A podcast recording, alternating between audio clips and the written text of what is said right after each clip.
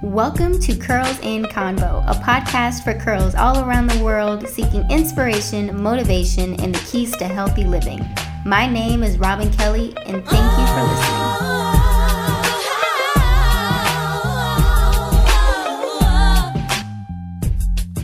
What's up, you guys? We have made it to the middle of January in on the Curls and Convo podcast, and we are super excited to have you this week for a lifetime of motivation. At the start of the 2020 new year, we have talked about effective goals, and we did a super cool collaboration with All Powerful Fitness and how to perform under pressure. Creating and maintaining goals can be a ton, and it will be a ton of pressure. Pressure to revert back to old habits, pressure to go back to what is really comfortable. Now, when times get hard and you feel like you just want to give up, who can you depend on? When you're down and out and you can't seem to find the strength within yourself, who can you run to? I'll tell you, your friends, your intimate circle, the people that you can trust.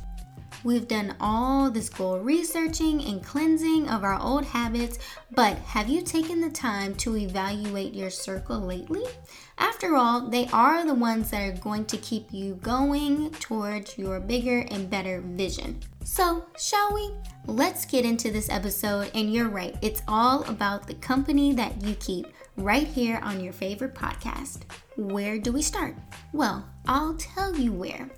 First, write a list or come up with one in your head and ask yourself who are your closest friends. Try just listing five. I know it can get kind of long, so we're going to limit it to top five.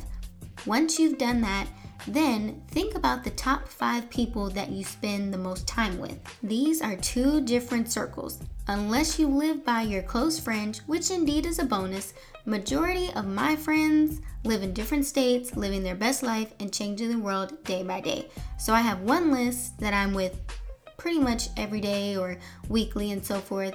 But then I've also got my top five friends and family that I consider, but I may or may not talk to them every day. So it's cool if you have one, it's also cool if you have two.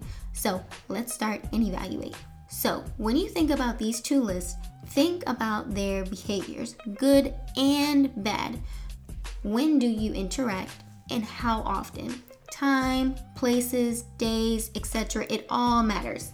Taking this into consideration, think about your goals that you've created at the beginning of the year. Do they line up with your friends? Do your friends have common goals and motives as you do? Are they contributing to your overall well being? It's low key kind of tough. I know it's tough, but try to separate emotion and truth. In order to make a change, we must first start with being truthful to ourselves. The evaluation is not about determining if someone is a bad person. It is more so to identify what we are feeding our mind, our body, and our souls once or twice a day. This can be applied at work and your personal life. An author once said, You become like the five people you spend the most time with, so choose carefully. When I think of this phrase at work and in my personal life, I find it to be very accurate. For instance, at work, at my old job, I used to work with the most negative people they were awesome people, but they were so negative. So I kind of found myself because I spent so much time with them weekly, daily, that I found myself being a little bit more negative towards my job and the outlook that I had on it. My job apparently sucked, it wasn't great.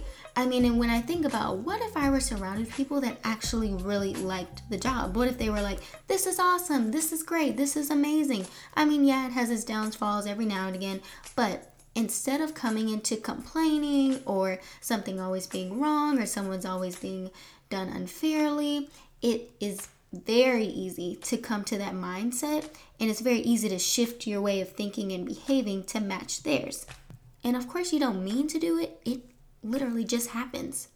In my personal life, when I was kind of like a young teen, when I think about it, you know, a lot of them were worried about like going out or I don't know, being a little bit more free in life and they weren't really focused on studying. I mean, they were they were really smart, but I just never hung out with people that enjoyed studying or enjoyed staying in or doing things like that. I kind of hung around the people that rebelled and did this, that, and the third.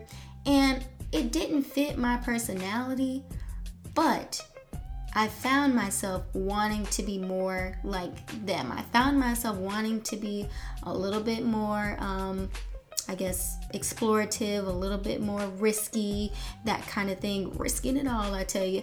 But in that, that also just goes to show that you can apply it to not only work, but your personal life as well. Whether you're young, old, middle aged, young, all of these conversations can all be the same. So you can also apply this kind of thinking to your relationships, whether that be an intimate relationship. I know everybody has had that one relationship where they were a negative Ned or a negative Nancy, and all they seemed to do was complain, whether they were complaining about where they were, what you were doing, things that weren't going on in their life, and it honestly rubbed off on you. And then it kind of made your life more tragic than what it should have been. And that's probably why you guys aren't together today. But i'm i'm no i'm no genie you know. I'm no psychic i just live off of experiences. And also just for family members too it's such a tricky situation because you know we're taught to love our family members to do ultimate forgiveness. But i've been in a time where you know, I want to do welfare checks, you know, on my family, and I'm like, hey, how are you? And it's sometimes draining depending on who you're talking to because as you're talking to them, some people will be just going through it every single time you talk to them, no matter what day, no matter what time. It could be Thanksgiving, it could be Easter, something tragic is always going on to them. And you automatically feel that pressure and that drainage that they feel themselves, which deprives you of your energy. Versus you could talk to somebody else and they're living um, living life on the edge and they're happy and they couldn't be more satisfied and they're really just content with where they are. I mean, those kind of things make you want to do more. That kind of energy makes you want to thrive and do better and to give more to society and also yourself. So that's what we want. So I give you all of these examples to say this. Be wary of the company you keep. They are the reflection of who you are and who you want to be.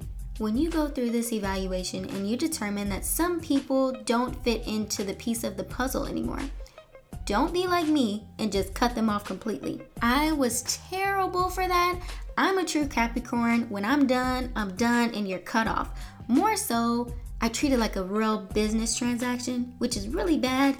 And I've worked on it. I don't do that anymore because guess what? I'm smarter, wiser, all of that. I realize that that's not how you treat people. Because, like I said before, these are not bad people. So, how do you handle the after effect? I'll tell you how. You either deal with them in a different light or a different life, literally. Try taking a different approach to your relationship. Instead of cutting them off, how about you hang out with them in a different time? So, if you're used to going out at night together, why not trying to invite that person to a breakfast or a lunch? And your usual conversation will change. You'll go from, okay, so what we doing tonight? to, how's the family? How's that marketing thing that you're doing? You see, you've now changed the environment to create a different experience. In one situation, you are looking to relieve stress by drinking, partying, smoking, drinking, partying. Now, you're relieving stress in a healthy manner through conversation and genuine check ins. Now, if you can't seem to find a common ground at the moment, then this is when I say connect during a different lifetime. There are several life phases that you go through marriage, kids, schools, grad school, first homes, first car, first purchase, etc. I could the list could go on on different phases that we go through. Don't isolate that person because you could very much so find a common interest during a different time in your life. So, still send birthday messages, well wishes, send condolences when needed, um, just regular check-ins you know hey how you doing? It doesn't have to be long. Or just things that you might have found funny or of light. And i mean we have instagram and twitter and all these social medias where you could send somebody a video you could send somebody a meme or a gif and just you laugh it you like it and then you move on you know but you're still staying connected with that person and you're not completely cutting them off. Boom perfect now that we know of healthy connections and relationships, let's explore people that need to permanently go and how to identify them. If anyone is either demeaning, degrading, or abusing, then these are obvious signs. In addition to this, if someone is not showing an interest in change, then I suggest you leave them where they lay. It's that simple. For example, someone who is trying to kick the habit of smoking, would it really be beneficial for them to be around people who love to smoke a good cigarette and burn the chimney and don't have any plans of changing? If you want to make a change, you're gonna have to make some tough calls. These people and situations can sometimes feel as though they control you, but I'm here to tell you today that you are in control of your life. The lack of control that you feel is really a lack of confidence that you can do better. Understand that there will be many times that it will tempt you, but they don't control you. The enemy can suggest, but he cannot control you. Be intentional on what you feed your mind. Be intentional on what and who you have around. Show me your friends and I'll show you your future. Be wise in those that you choose because going forward this year and accomplishing mountains is going to depend on you having the right support group around you. You want winners, you want believers, you want overcomers, you want all of those people around you. Now, I'm not saying that they have a perfect journey or a perfect process, but those are the people that we're looking for. Those are the people that you want in your life because you want and will be one. I leave you with this question Who's in your circle and what influence are they having on your life? This is your year, so don't let anyone or anything stop you from accomplishing greatness. You are and always will be worthy, worthy of an outpour, worthy of more. It is your destiny to be above and beyond anything that we could ever ask or think. Ladies and gentlemen, this is the Curls and Convo podcast. Make sure that you subscribe to our channel and share your favorite podcast episode with your friend. Follow us on Twitter, Instagram, and Facebook. All episodes are available on SoundCloud and Apple Podcasts only at the Curls and Convo podcast. Have a great week.